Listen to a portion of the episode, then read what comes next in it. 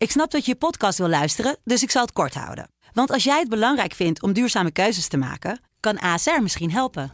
Nou hoor ik je denken, hoe dan? Nou, bijvoorbeeld bij het duurzaam herstellen van schade. Of de premies die we beleggen volgens ons duurzaam beleggingsbeleid. Dat bepaalt waar we wel en juist niet in investeren. Wil je meer weten over welke duurzame keuzes ASR maakt? Ga dan naar asr.nl/slash duurzame keuzes. ASR doet het. Zo, dan kan je nu lekker naar je podcast luisteren.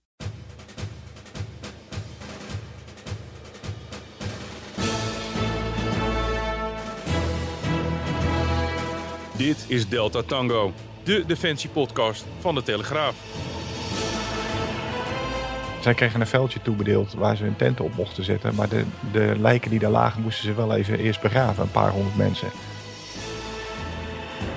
Welkom bij Delta Tango. Mijn naam is Sylvan Schoonhoven, verslaggever Defensie bij de Telegraaf. En als ik verklap dat we deze podcast gaan spreken over het thema veteranen, dan schrikt de luisteraar. Want uh, dat woord dat staat uh, garant voor PTSS, nachtmerries, alcohol, niet kunnen aarden thuis. Dat is tenminste het beeld dat bestaat van de veteraan. En dat beeld is misschien niet helemaal onterecht, want wij hebben op deze plek ook vaak gesproken over het feit dat uh, voor militairen het soms lastig is om uit oorlogsgebied terug te keren naar vredesgebied.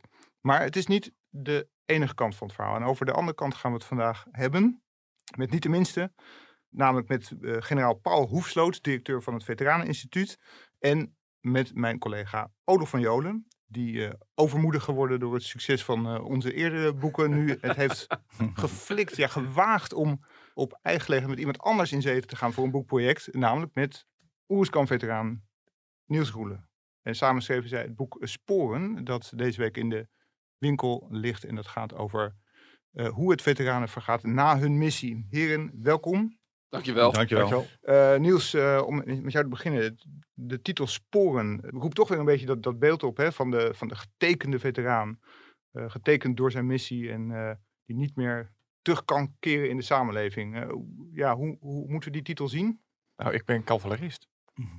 En cavaleristen dragen sporen. Nee, we hebben veel titels hebben we besproken, maar, maar sporen is natuurlijk veel meer dan, dan iets negatiefs. Olaf die is in Le Mans geweest en daar laten de auto's, de autobanden laten ook sporen achter, omdat je gewoon een bepaald traject aflegt. En welk traject je in het leven ook aflegt, je laat daarmee sporen achter. En die sporen neem je ook eigenlijk weer mee naar voren. Dat vonden we eigenlijk wel mooi, omdat het, ja, wat je in het verleden gevormd heeft, bepaalt wat je in het heden doet. Ook in positieve zin. Ja, dus sporen kunnen, kunnen ook uh, een soort uh, ja, onderscheidingen zijn die je, die, je, die draagt, die je meeneemt en die je, of herinneringen die je koestert ja. uit die tijd. Ja, ja en zonder ja. sporen krijg je het paard niet vooruit. Nee. Gaan we het, uh, gaan we het straks nog, nog meer over hebben. Paul, het, het, het Veteraneninstituut, jullie doen onderzoek naar hoe het veteranen vergaat als ze eenmaal weer, weer thuiskomen. Wat, wat, wat is nou het beeld? Klopt nou dat, dat clichébeeld van de veteraan die somber en getekend zich door het leven sleept? Nou, jouw inleiding gaat eigenlijk een beetje over het imago van veteranen. En uh, natuurlijk zijn er heel veel Nederlanders die nog denken dat veteranen heel oud zijn, in de Tweede Wereldoorlog hebben gevochten, in een grijze broek rondlopen en een blauw jasje. Dus daar moeten we zeker wat aan doen, uh, met veel jonge veteranen. Want we hebben natuurlijk veteranen in de leeftijd van 18 tot, tot 100 plus. Van de Tweede Wereldoorlog tot de laatste missies in Mali uh, enzovoorts. overigens zien we wel dat het beeld van veteranen enorm verbeterd is de laatste tijd.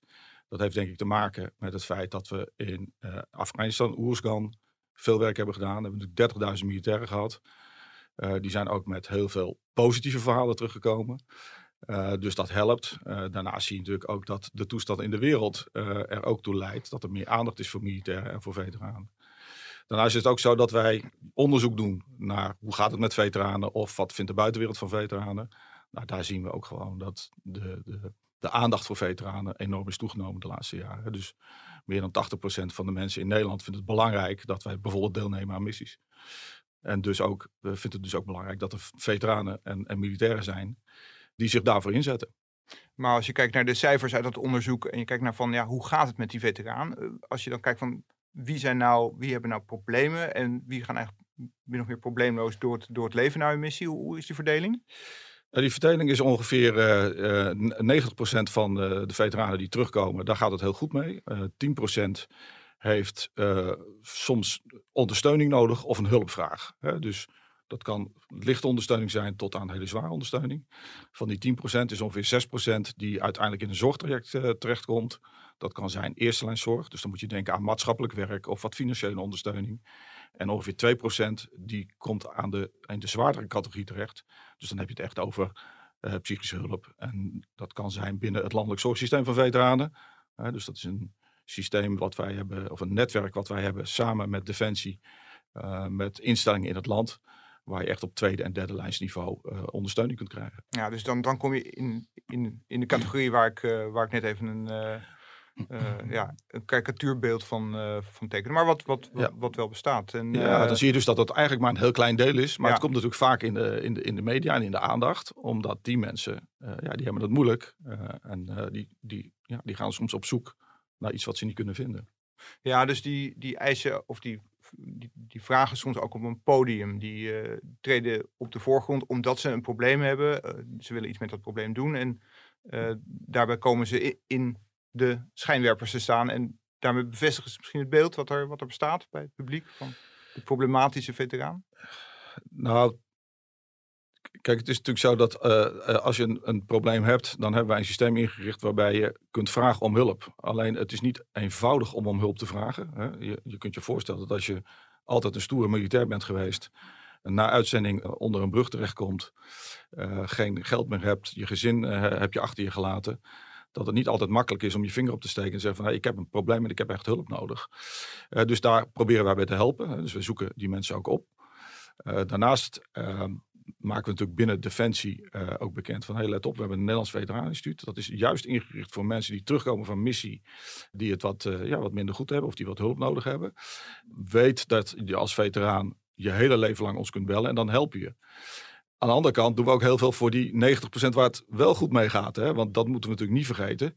Erkenning en waardering is een heel belangrijk eh, deel van ons werk. En onderzoek wat we doen is een heel belangrijk deel. Nou ja, volgende week, de 24e, uh, hebben we weer de Nederlandse Veteranendag. Dat doen we voor al die militairen die zijn uitgezonden geweest. En dat is een heel belangrijk deel in het kader van erkenning en waardering. Die waardering, hè, je had het er net al over dat die er meer is tegenwoordig. Hè, door, de, door de ingewikkelde situatie in de wereld. Wat, wat is nou het beeld dat, dat de buitenwereld heeft van de veteraan op dit moment? Nou, dat, dat, beeld dat is ten positief verkeerd. Wat, wat ik al zei, dat komt natuurlijk ook door Afghanistan, maar ook doordat uh, de wereld veranderd is. Uh, het komt ook omdat uh, het Nationaal Comité Nederlands Veteranendag, hè, wat een burgerinitiatief is, hè, dus eigenlijk het is erkenning en waardering vanuit de maatschappij naar onze veteranen toe. die doet daar natuurlijk ook heel veel aan met, met allerlei campagnes, door veteranen in beeld te brengen. En niet alleen die veteraan waar het slecht mee gaat, maar ook die die vele veteranen waar het goed mee gaat en de vele initiatieven die er zijn. En daardoor kantelt dus dat beeld en uh, is, men, is men heel positief over veteranen. Vindt, het, vindt men het belangrijk om daar erkenning en waardering voor, uh, voor te hebben. Je ziet dat ook in lokale initiatieven. Hè. Er zijn uh, ruim 340 gemeentes in Nederland. ik denk dat ongeveer 320 van die gemeentes hebben een, een programma voor hun veteranen door het jaar heen.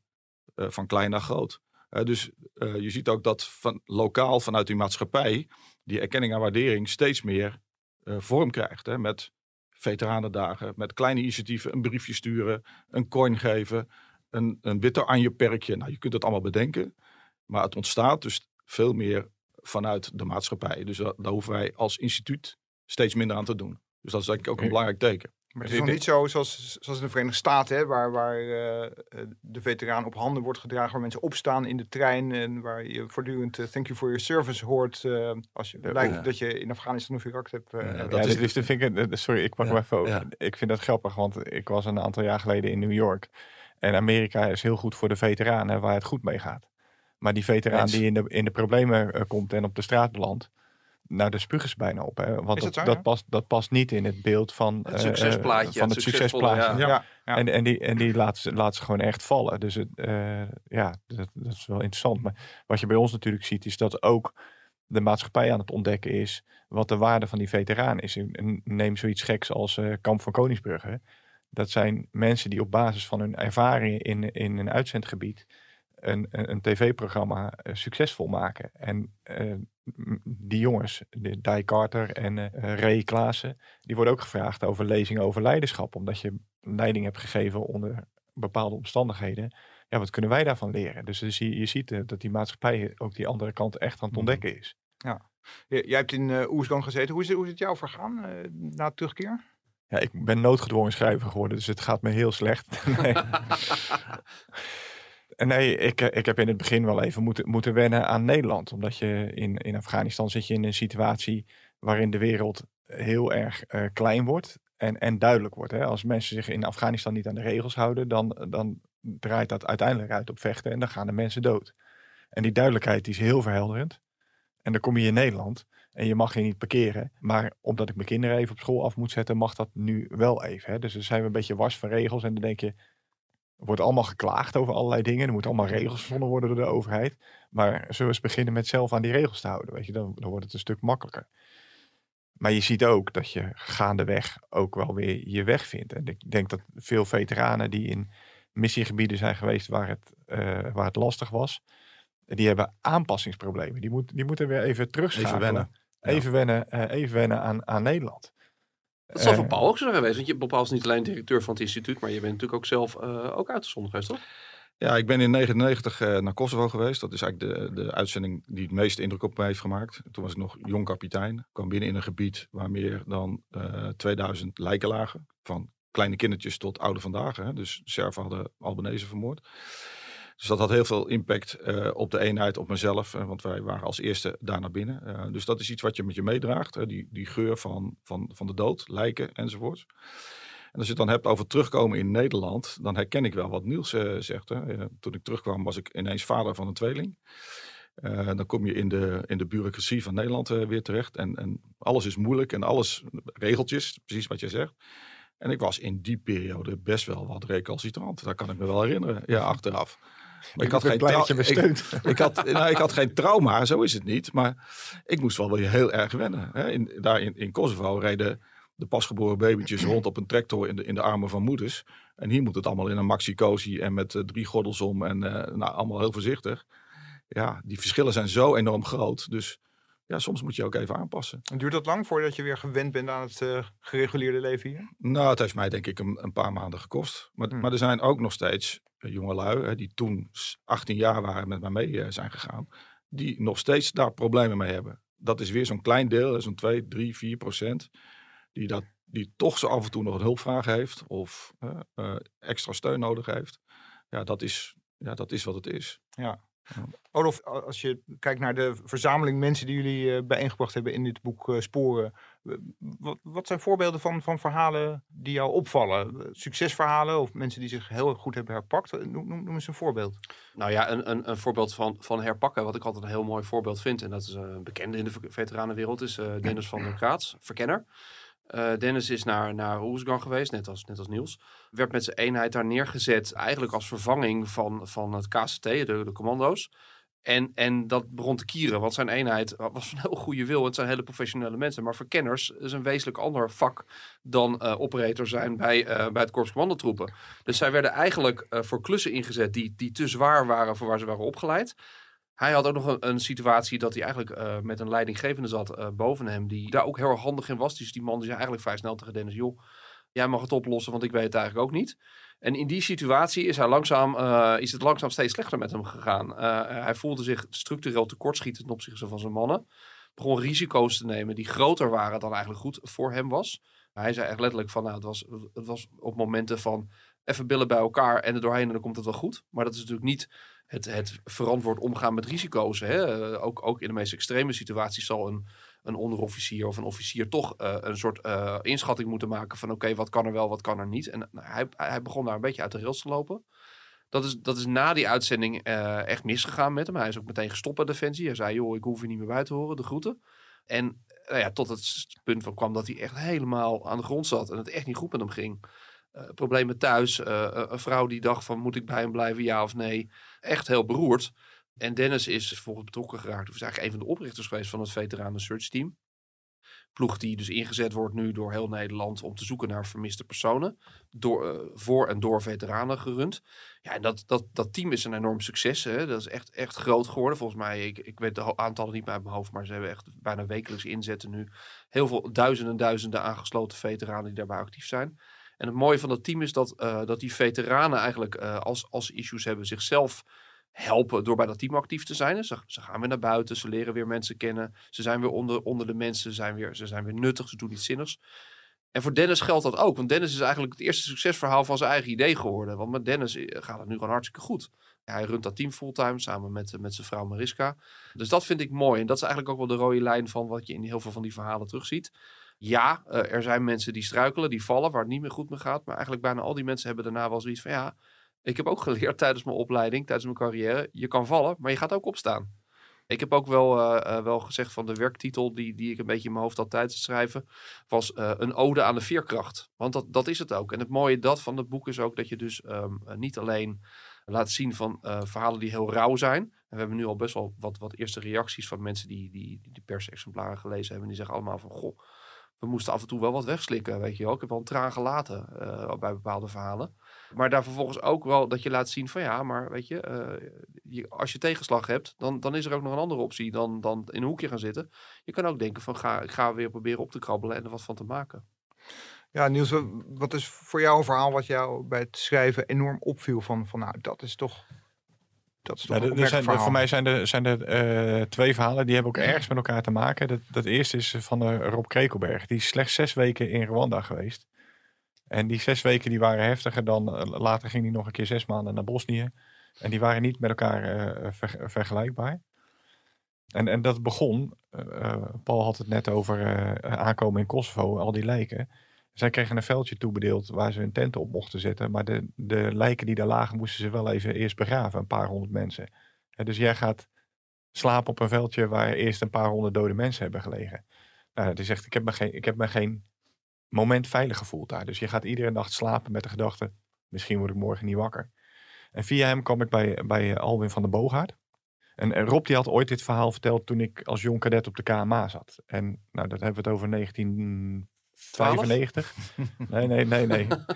ik ben van na de loopgravenoorlog. Uh, 1995. En dus in 2023 dacht ik van, maar die vent moet ik proberen te bereiken. Echt, dat heeft een mega indruk gemaakt destijds op je dit verhaal. Ja, ja dus dat, dat, blijf je dan, dat blijf je dan bij.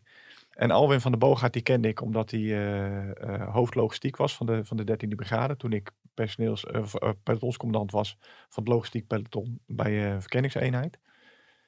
En die is acht jaar in Burundi geweest. En die twee, die zijn, Rob en Alwin zijn bevriend. En zei van, joh, misschien moet je Alwin ook eens bellen. En met Alwin zat ik in een kroeg in de buurt van Eindhoven. En dat, op een gegeven moment tijdens, we namen al die verhalen ook op. Zodat ik ze ook goed uit kon werken. En op een gegeven moment zei ik van, moeten we, moeten we niet even stoppen? En ik, zag echt gewoon wat het, wat het met, met hem deed. Maar ik voelde het ook bij mezelf, weet je. Dat je gewoon echt zo hier zit van... en het is een ja, super indrukwekkend verhaal. En een, en een voorbeeld van iemand die zegt van... Oké, ik, ik heb acht jaar, uh, negen jaar in Burundi gezeten. En ik weet dat ik daardoor nooit meer uh, Nederlander zal worden. Hij is getrouwd met een Boerendese vrouw. En uh, in, een Burundi, in Burundi zal hij nooit een Boerendees worden. Dus die weet dat hij echt tussen twee werelden in zit. Hm. En toch, vanuit dat militaire oogpunt van je moet jezelf oppakken en, en je gaat door. Gaat hij door met de lessen die hij daar geleerd heeft. Ja, dat kan dus. En uh, ik zou me kunnen voorstellen dat het Veteraneninstituut ook zeg maar, gereedschap kan aanreiken voor mensen om beter om te gaan met wat ze mee hebben gemaakt. Want wat je natuurlijk vaak ziet is dat de een heeft last van een korte uitzending waar iets gebeurd is, heeft daar nog jarenlang last van. Een ander zit maanden of jaren in een oorlogsgebied en komt daar fluitend vandaan in feite. Dus er is een groot verschil in hoe ga je ermee om waar zit hem dat in? En kun je daar zelf iets aan doen om je weerstand en je veerkracht te vergroten? Ja, wat wij altijd zeggen is het begint aan de voorkant. Uh, dus wat ik heel graag zou willen is dat iedereen, voordat hij op uitzending gaat, bij mij in het Nederlands Veteraneninstituut komt, samen met zijn partner. Want partners zien vaak eerder aan jou dat wat aan de hand is dan jezelf. Zodat we kunnen vertellen wat het is om uitgezonden te worden. Uh, waar je mee geconfronteerd kan worden. Hoe je er samen mee om kunt gaan. En hetzelfde geldt voor op het moment dat ze dan terugkomen met z'n allen, terug weer naar dat veteraninstituut, ook met die relatie, om daar een soort van debriefing te doen. Kun je in ieder geval de mensen meegeven van, nou stel nou dat je toch nog eens een keer behoefte hebt aan hulp. Als je belt, dan komt je telefoontje komt daar terecht. En dit zijn de mensen die je helpen. En als je het hebt over een bepaald soort missie, om een voorbeeld te noemen. We hebben net uh, nog niet zo heel lang geleden Marseilles uitgestuurd naar, uh, naar Oekraïne. Uh, om daar forensisch onderzoek te doen. Die had ik heel graag in het instituut willen hebben. Want ik, ik denk dat ik ze redelijk had kunnen vertellen wat ze mogelijk gaan aantreffen. En wat dat misschien met ze gaat doen. En ondanks het feit dat ze de veteranenstatus niet hebben of krijgen, of nou, dat is allemaal nog een vraagteken. Volgens mij, Defensie heeft mij laatst laten weten dat ze die wel krijgen. Trouwens. Nou, ik, ik hoop het van harte. Ja. Uh, weet je, dan kunnen ze een beroep op ons doen, kunnen ze ons bellen, uh, kan ik ze meenemen in wat dat betekent. Uh, dus voorbereiding is denk ik heel belangrijk, mensen daarin meenemen. Uh, een verwachtingspatroon neerzetten, dan kom je daar al anders kom je eruit. Als je het hebt over nazorg, ja, uh, dat is het mooie van die veteranenwet. Als je veteraan bent, kan je levenslang uh, kun je, kun je een beroep op, ons doen. Maar wat we natuurlijk ook kunnen doen, is mensen naar binnen brengen die een bepaalde ervaring hebben. Uh, en die kunnen dat delen met dat soort groepen. Hè? Dus dat helpt enorm. Dat, dat, dat, dat, dat weten we. Dat is beter dan wanneer je gewoon ergens in een uitzendgebied aankomt en je wordt verrast. Hè? Dus daar begint het dan mee. Daarnaast is het zo, iedereen heeft andere genen, heeft een andere achtergrond, is anders opgevoed. Dus om nou te zeggen van, ja, je kunt meten of iemand PTSS of trauma gaat oplopen. ja, dat is, dat is heel, heel moeilijk te zeggen. Maar een deel van je verleden bepaalt ook wel of je daar vatbaar voor, voor bent. Een deel van, van hoe je in elkaar zit bepaalt ook wel of je daar vatbaar voor bent. dat, dat weet je pas als het zover is. Dat, dat is het punt. Hangt het ook van de, van de missie of het, of het gebied af? Als je nou kijkt naar de, uh, de uitzendgebieden waar Nederlanders uh, naartoe zijn gestuurd. Ja. Zijn er dan bepaalde missies die er uitspringen en van oeh, dat, dat heeft echt een lange nasleep gehad voor veel mensen? Nou, kijk, op dit moment hebben we nog steeds de, de meeste cliënten vanuit de Bosnië-periode. Uh, in Afghanistan is natuurlijk heel veel gebeurd. Daar hebben we natuurlijk echt ook weer keihard gevochten. Uh, we zien overigens nog niet dat dat tot, tot pieken leidt. Maar we verwachten wel dat in de loop der jaren dat we daar ook wat, wat meer uh, mensen uit krijgen. Het is, het is heel erg afhankelijk van wat voor ervaringen hebben die mensen opgedaan. Uh, om je voorbeeld te geven, wij, wij, behandelen nog steeds mensen die in Nederlands-Indië hebben gevochten. Dat is een heel ander soort missie geweest dan, dan Bosnië en, en misschien wel Afghanistan. Maar hier heeft het ook met, te maken denk ik, met het feit dat ze ergens naartoe zijn gestuurd als dienstplichtigen, niet weten waar ze terechtkomen twee, drie jaar daar gezeten, terugkomen in Nederland en uitgemaakt worden als oorlogsmisdadiger. Daarna het niet dat, kunnen bespreken. Dat helpt niet. Dat, dat is helpt bijna niet. secundair trauma eigenlijk. Precies. Uh, en, en ik denk dat we daar gelukkig beter in zijn geworden. Dus iedereen die in Afghanistan is geweest of in Bosnië is geweest, die, die heeft nu wel de mogelijkheid om zijn verhaal te vertellen, te delen. En ook hulp te krijgen. In het begin van het boek zit uh, een interview met uh, Tine Molendijk, die, die uh, afgestudeerd is op moral injury en ook heel veel weet van, van PTSS. En, en dan zie je ook wat, is, dat, wat is moral injury? Even ja, moral injury, dat is dat je jezelf verantwoordelijk houdt voor het feit dat je anders had willen reageren dan dat je gedaan hebt. Dus, uh, dus heb ik wel het juiste gedaan? Heb ik wel gedaan wat ik had Ja, moeten doen? Dat is, dat is even in, een- in een nutshell. Om nog lastig te maken, er zijn de klachten die je ervoor krijgt ongeveer dezelfde als PTSS. PTSS. Dus om dat uit elkaar te peuteren is nog best wel een klusje een- eh, ja. voor. eh, een van de dingen die die daar aan gekoppeld zit, hoe, hoe heb ik kunnen handelen? En eh, als je ziet, bijvoorbeeld Srebrenica, daar hebben heel veel mensen het gevoel van machteloosheid. Hè? We hadden ook geen mandaat daar om echt iets, eh, iets te doen. En dat lag in, in Oeruzgan lag dat eh, wel anders. Aan de andere kant, er is nu weer een rapport uit over het eh, voormalig Nederlandse Indië. Nou, dan zie je in de veteranen Facebookgroepen en noem maar op, zie je ineens weer allerlei berichten van maar ik ben geen moordenaar. En dan voelen mensen nu ineens de machteloosheid over dat ze toen gewoon gedaan hebben. Dus het zou zomaar kunnen zijn dat dit soort berichtgeving, die gewoon plat in de media terechtkomt, en dat onderzoek zal ongetwijfeld heel goed gedaan zijn. Maar als je dit presenteert, moet je ook rekening houden met wat dat doet met de mensen die Ja. geprobeerd hebben naar eer en geweten daar iets te doen namens, namens de Nederlandse staat. Het kan een trigger zijn hè, voor dat soort gedrag. Ja, Ja. ja. Dat, is, ja dat is natuurlijk een, een thema wat, wat wij ook vaak zien, zien Ja. terugkeren als het gaat om de, de mariniers die ingrepen bij de punt tot de, de Ja, militairen die in. Afghanistan de slag om Chora uit, eh, uitvochten. Achteraf komt daar heibel over in de media. Wordt met de beschuldigende vinger gewezen van... eh, nou, is Nederland daar niet zijn boekje te Hmm. buiten gegaan? En dat heeft dan dus Ja. een weerslag op die veteranen. Ja, het lastige is dat de veteranen natuurlijk op dat moment ook het gezicht zijn van het, eh, van het, het falen of in de ogen van het publiek eh onjuist handelen. Terwijl in die end, ja, ze hebben het zelf niet bedacht. Hè? Een, een, een militair is, is een middel van, van het wettelijk gezag wat gezegd heeft, nou, dit moeten jullie gaan doen. Uh, dus, dus in feite... de samenleving ziet dat denk ik anders. Die, Ja, nee, maar die, zien zegt het, van, ja, die maar ja, zij hebben toch die, zij hebben toch van, die, het is toch geen eh, bevel is bevel. Je, maar- je hebt toch ook een eigen moreel Ja. besef of zo. Ja, Maar- nee, maar nee, ik zag maar daar dat, dat kiert. En het, en het vervelende is dat, dat volgens mij, je ziet ook nog wel gebeuren dat die, dat die veteranen eigenlijk helemaal niet aangesproken worden. En dat er ook, wij spreken ook bijvoorbeeld bij het Indië-onderzoek, zat er echt wel een soort, een soort eh, clausule bij van, joh, let op, eh, we hebben respect voor. Maar, maar ja, weet je, laten we zeggen, lees jij de bijsluiter van het hoestmiddeltje wat je drinkt? Nee, dat doen de meeste mensen niet. Wat je ziet is van, eh, niet autorijden. En als je het wel doet, dan kan je tegen een paal aanrijden, weet je wel. Dus het is... eh, de- de- Ja. Je merkt gewoon dat die, de, de, de hoofdboodschap landt en, en, en maakt dan weer bij mensen wat los. Eh, wat ook geen onterecht sentiment is. Want bijvoorbeeld die Indië-veteranen, waar Niels het ook over heeft. Ja, die mensen zijn gewoon o- op zijn best genegeerd. En op, op zijn best zijn ze geschoffeerd. Dus eh, ja, dan snap je heel goed wel dat dat wat met mensen doet. Ik, ik weet niet of je het onderzoek kent van de commissie Borstlab. Hè. Dat is gedaan in het kader van eh Dutchpad 3.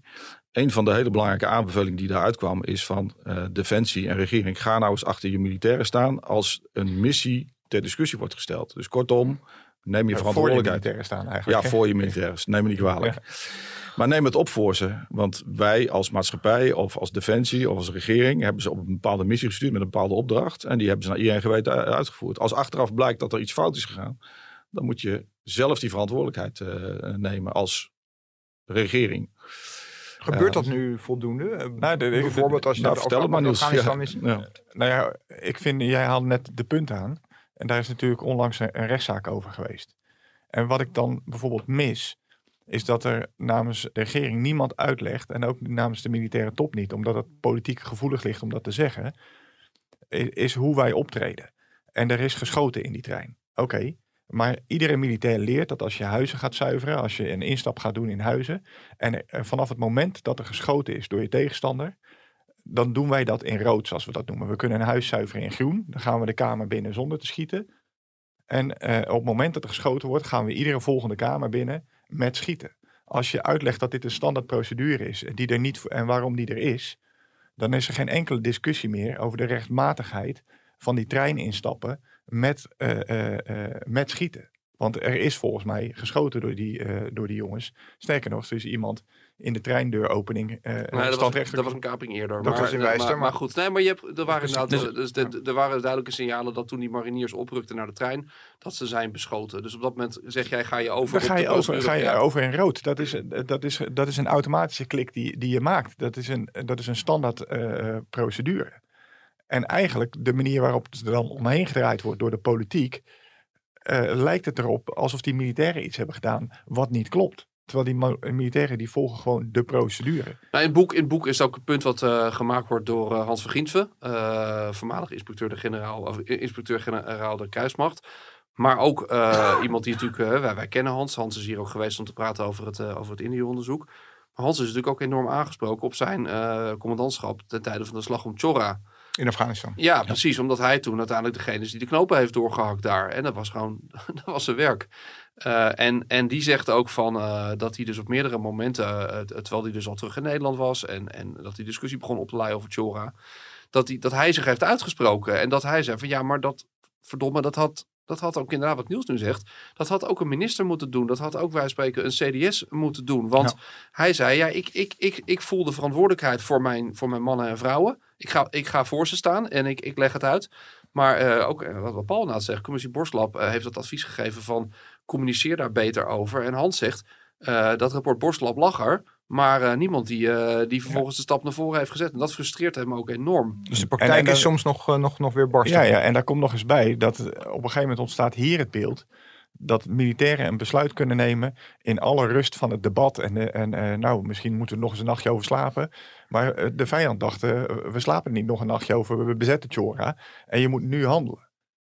En dan zit je in een situatie waarin je de afloop natuurlijk nog niet kent. Waarbij je ook nog niet weet hoe groot de omvang is van wat zij allemaal aan het doen zijn. En er zit tijdsdruk op en er zit stress op en er zit vermoeidheid op. Omdat je al een tijdje bezig bent. Je bent al een aantal collega's kwijtgeraakt. En je moet nu beslissen. En er wordt heel vaak over gepraat. Alsof we er best nog eens een weekje over na hadden kunnen denken. Ja, dan moet je de mensen in Chora eens even uitleggen. Dat wij nog even een weekje nadenken over hoe zij daar door de Taliban eh, emoties gehakt worden. En dat letterlijk. is, dat is misschien lastig eh, te begrijpen voor burgers in Nederland die gewend zijn om een commissie op te richten, nog eens een vergadering te beleggen. En eh, Nou, dat, dat weet ik eigenlijk niet. Ik bedoel, als KLM een besluit moet nemen over meer of minder vluchten op, eh, op Schiphol, daar zit nu ook heel veel druk op. En ook, ook grote bedrijven, directeuren van grote bedrijven, moeten soms nu beslissingen maken. Koop ik dat vliegtuig wel, koop ik dat vliegtuig niet? Ga ik op Schiphol vliegen, ga ik op, op Eindhoven vliegen? En daar moet nu keuzes over gemaakt worden, want de brandstofprijzen reizen de pan uit en weet ik ook niet. Eh, het is alleen, het lijkt heel anders, omdat de uitkomst van jouw beslissing is een financiële uitkomst en, en niet een uitkomst waarin eh, eh, het mensenlevens kost. Maar het zijn beslissingen die je nu moet nemen, die niet kunnen wachten. Ja, zie, zie hier ook de argwaan die er nu is met het opkomende onderzoek naar wat wij in Afghanistan hebben gedaan. Hè. Dus, dus hier zie je dezelfde mensen reageren. Nou, je noemde net Hans van Griensven eh, als voorzitter van het Veteranenplatform. Eh naar aanleiding van wat er gebeurd is in het Indië-onderzoek, vraagt iedereen zich nu af van eh, hoe gaat dat onderzoek lopen? Hè? Hoe gaan we kijken naar wat daar gebeurd is en wie gaan we verantwoordelijk stellen? En hoe gaat Defensie slash de regering zich hierin opstellen? Dus dat is wel een heikel thema. Ja. zit er naar, naar jullie idee eigenlijk een verschil tussen veteranen die terugkeren uit een oorlogsgebied en daar dingen hebben meegemaakt en ja, voor politiemensen of hulpverleners in, in Nederland, hoe die omgaan met wat ze, wat ze zien? Zit daar, zit daar verschil tussen? Ja, ik heb daar wel voorbeelden van, want wij, wij mogen ook eh, zo ongeveer 300 cliënten per jaar van de politie eh, hulp verlenen, hè, dus maatschappelijk werk. En wat je eigenlijk ziet is dat eh, als je kijkt naar hulpverleners, BOA's, politiemensen, daarvan zou je haast kunnen zeggen, die zijn elke dag op uitzending. Die gaan van, vaak van incident naar incident. En wat daar vaak niet gebeurt is dat als ze een dag op pad zijn geweest, dat de dag wordt geëvalueerd. Ehm, en dat wordt gekeken van hey, wat, wat is er gebeurd en wat, wat doet het met je. Eh, dus ik denk dat ze daar nog wel wat van Defensie kunnen leren. Want ik weet zeker Niels dat als jij de poort was uit geweest eh, en je kwam terug, dat je dan toch met elkaar eens even doorsprak van wat is er gebeurd. En soms ook met een ondersteuner erbij. Dus er zit, er zit denk ik wel een hele grote relatie tussen eh, wat, wat militairen beleven in uitzendgebied en wat hulpverleners hier in Nederland eh, beleven. Zeker de manier waarop ze tegenwoordig behandeld worden. Eh, nou goed, wij zijn in ieder geval heel blij dat we nu nog wat voor de politie kunnen, kunnen doen.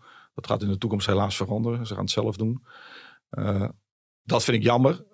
Zeker omdat mensen die bij Defensie hebben gewerkt of bij de politie hebben gewerkt, willen vaak niet terug naar hun oude werkgever als het gaat om nou, trauma of klachten of wat dan ook. Dus je zou iets van een onafhankelijk orgaan moeten inrichten.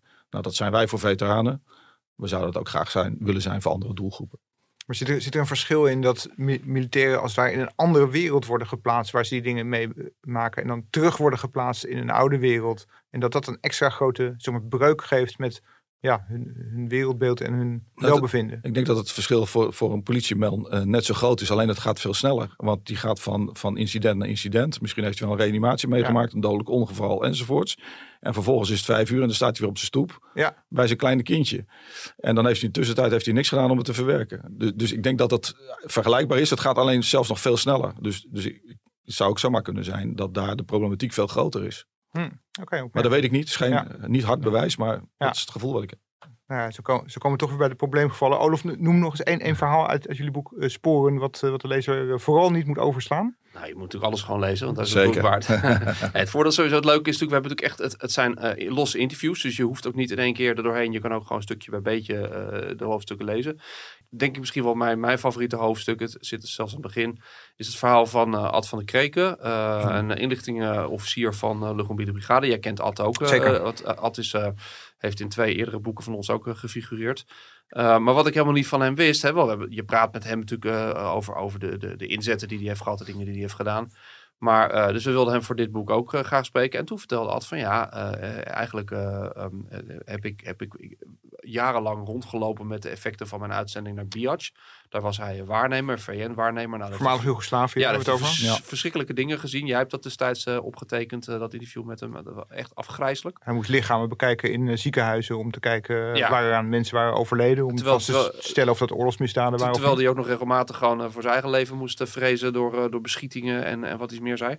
Maar hij zei, ja, hij kwam toen terug en uh, Ad was getrouwd in die tijd al met een vrouw die, uh, die eigenlijk zoiets had van, ja, ik, ik heb daar niet zo zin in, ik hoef je verhalen niet, laat maar, dat moet je maar zelf oplossen. Dus hij hield dat eigenlijk allemaal binnen. Voelde ook echt wel van, nou ja, dat, dat is niet, eigenlijk niet oké. Want als je met elkaar bent, moet je elkaar helpen, moet je elkaar steunen, ook in een relatie. Maar hij voelde zich zo loyaal in, die, in dat huwelijk. Hij, ja, had een trouwbelofte afgelegd. Net als, Niels die zag dat toen in dat interview. Die zei ja, net als dat je de belofte aflegt aan, uh, om je te houden aan de regels van de krijgstucht. Uh, in, in, in, aanwezigheid van je mannen of voor je mannen. Dus die parallel was er. Die voelde hij zelf ook wel toen wij hem voorlegden. Zei, ja, dat is zo. En hij goed, altijd 30 jaar getrouwd geweest. En dat ging op een gegeven moment slechter en slechter met hem. Uh, PTSS-diagnose. Hij kon dat niet kwijt. En op een gegeven moment leert hij, uh, leert hij iemand anders kennen. Een, een, een, een, andere vrouw. Die gewoon eigenlijk, terwijl ze elkaar helemaal nog niet zo goed kennen, al aan hem vragen: Goh, jij, jij moet er wat nodig hebben meegemaakt. En terwijl hij probeerde om een antwoord daarop te formuleren, moest hij zo vreselijk huilen. Was het echt alsof ja, de sluizen open gingen, wat hij 30 jaar had uh, had opgespaard, kwam er in één keer uit. Ja, en hij, hij zei toen tegen ons van ja, eigenlijk wist ik helemaal niet of, ik, of, daar, of daar een serieuze relatie uit zou komen. Of, of wij een toekomst hadden. Maar ik wist wel dat, dat ik een punt moest zetten achter mijn huwelijk. Want als iemand die ik nou die nog helemaal niet goed ken, me al zo weet te raken en al zo, mm. zo, zo wel voor, er voor me weet te zijn. Ja, dan, dan moet, moet, moet ik gewoon stoppen met, met, met dat huwelijk. En hij is uiteindelijk ook gescheiden, dat, dat is er wel. En het mooie, dat maar niet gelukkig. maar, het mooie, maar hij zei, het mooie is uiteindelijk, die relatie is wel, uh, heeft zich wel bestendigd. Het is een hartstikke leuke stel geworden. En ja, het gaat gewoon heel veel beter met hem. Weet je wel, eigenlijk, hij had ook medicatie tegen die PTSS. Ja, daar is hij gewoon mee gestopt. En hij zei, er werd me gewaarschuwd dat dat helemaal problemen zou geven. Hij zei, nul. Uh, hij ging bij elke oefening die hij ook maar even kon, of elke uitzending die hij mee kon pikken, deed hij. Uh, met het idee van, nou, dan ben ik tenminste niet thuis. En nu was hij voor een, uh, voor een klus gevraagd. Altijd boven de 60, dus dan mag je nee zeggen op een uitzending. Had hij er even over nagedacht en had teruggebeld en had gezegd: uh, nou, ga ik niet doen. Want ik wil. Ik wil ja, hij, was, hij was echt de aangewezen persoon voor die missie. Met ja. zijn kennis, ervaring en, mm -hmm. noem maar op. En, maar, en nu kies ik een keer voor thuis. En, en, dus dat, dat, is heel, uh, dat is dus heel gezond eigenlijk om te doen. Ja, ja, dat denk ik wel. Nou, en ik denk ook, en, en, en dat is het mooie van dit boek, uh, en dat past denk ik ook bij wat, uh, wat, wat Pauls club doet. Wij laten mensen vertellen, en, en ik ben er heel trots op dat die mensen dat hebben gedaan, vaak in hele grote kwetsbaarheid. En ons vertrouwd hebben en, en toch hun persoonlijke verhaal, wat echt niet niks is, op papier hebben laten zetten. iedereen heeft zijn verhaal ook mogen tegenlezen, net zoals wij dat altijd deden. eigenlijk iedereen heeft gezegd, dat is prima, is hartstikke goed, doe. En ik denk wat dat betreft dat, dat wat wij uh, met het boek doen, dat het ook een voorbeeld kan zijn voor mensen van deel je verhaal. En dat hoef je niet allemaal publiek te doen. Maar, maar ja, probeer, vertel het gewoon. Omdat het, kan, het kan je helpen als, als je issues hebt met verwerking. Maar het is ook heel goed als het gewoon wel heel goed met je gaat. Vertel wat je daar gedaan hebt, omdat het ook iets is wat, um, ja, waardoor mensen beter gaan begrijpen wat militairen namens Nederland doen, namens ons allemaal doen. Mhm. Uh, maar dus ook ja, welke verantwoording, wij spreken de, de politiek, wat, hoe verantwoordelijk het is om een besluit te nemen. Je, je stuurt niet even militairen weg. Nee, dat doe je in de wetenschap dat die mensen daar allemaal, wij spreken, door zullen gaan worden beïnvloed. En dat is niet erg, dat hoeft helemaal niet beroerd te zijn. Maar het is wel echt een belangrijke dimensie. Het vastleggen van die verhalen is ook een deel van ons werk. Hè. We doen dat van Indië-verhalen tot, tot aan nu. Wij zien dat ook als een vorm van erkenning en waardering voor wat mensen hebben meegemaakt. Hè. Dus dat is, dat is heel mooi. Het zijn hele mooie verhalen. Ik zou toch nog één ding willen zeggen, want uh, voordat we te veel toch naar die, die kant gaan van die 10%. Ik wil toch nog wel eens benadrukken dat echt met 90% van de veteranen gaat het heel goed. Sterker nog, die zijn beter uit de uitzending gekomen dan ze erin zijn gegaan zijn van grote maatschappelijke meerwaarde. Wat kunnen ze beter dan voor de uitzending? Nou, ze, vaak hebben ze veel meer uh, veerkracht en, en, weerstand opgebouwd. Ze, ze, hebben natuurlijk geleerd om op een bepaalde manier uh, te denken. Ze hebben wat van de wereld gezien. Kortom, ze zijn een beter mens geworden. Je ziet dat heel veel veteranen zelf initiatieven tonen om bijvoorbeeld nu Oekraïne te helpen. Hoeven wij niks aan te doen. Gaat allemaal, allemaal vanzelf. Het tweede wat ik wil zeggen is, het is juist wel stoer om te vertellen dat je een probleem hebt. Uh, en dat mag je ook in een militaire setting vertellen. En dan binnen Defensie is er hulp. Als je dat niet durft, kan je altijd bij ons komen. Uh, we helpen mensen 24-7. Uh, neem dat, neem die kans, pak die kans, stap over die drempel heen. Want er is hulp zat. En hoe eerder je dat doet, hoe minder restproblemen je overhoudt. Hè? Dus kortom, praat erover, kom bij ons en we helpen je. Maar nogmaals, met het gros van onze veteranen gaat het gelukkig heel goed en daar zijn we heel trots op. En dat is dus die ik, ik, hoop ook dat het boek aan de andere kant ook voor de mensen die een veteraan kennen, in, in wat voor manier dan ook, het is een, vriend, vriendin van je, het is je partner, dat ze het boek lezen als een soort van handvat van hoe, hoe kan ik vragen stellen aan iemand anders? Van hoe ga ik dit gesprek aan over? Uh, soms voel je dat er iets ligt waar je het over moet hebben, maar weet je niet waar je moet beginnen. En dan kun je misschien op basis van verhalen uit het boek van, goh, heb je dit gelezen en hoe zit dat voor jou? Weet je, alleen al die simpele vraag. Kun je misschien aan de andere kant het gesprek openen. Dat zou ook gewoon mooi zijn. Mensen vinden dat misschien soms moeilijk. Hè? Wij kregen Ja. bij, eh, toen wij ons boek eh, schreven over eh, de, Oerskan-missie, hoorden we vaak van, van ja, mensen willen wel één of twee of misschien wel drie keer dat verhaal horen. Maar op een gegeven moment is het ook klaar voor eh, mensen die, het- die er niet bij zijn geweest. Die zeggen van ja, nou, nou kennen we het wel. Ja. En dat is natuurlijk lastig. Ja, maar goed, de verhalen eh, die mensen soms vertellen over hun kinderen, die ken ik ondertussen ook wel. en als je die kinderen dan ziet, dan denk je van nou, de verhalen zijn beter dan de kinderen. nou, volgens mij, volgens mij eh, kunnen we ons geen beter besluit eh bedenken. Ja. Heren, eh, dank jullie wel. Ja. Sporen ligt deze week eh, in de winkel. Ik heb het zelf nog niet gelezen. Ik ga het lezen. Ik ben benieuwd. Dank voor jullie aanwezigheid. Dit was eh, Delta Tango voor deze week. Ik hoop dat je met plezier hebt geluisterd. En als dat zo is, laat het dat dan weten door een recensie achter te laten op een van de podcastplatforms. Of abonneer je als je dat nog niet hebt gedaan. Zodat je geen aflevering meer hoeft te missen. Wij zijn er over twee weken weer met een onderwerp uit de wereld van defensie en internationale veiligheid.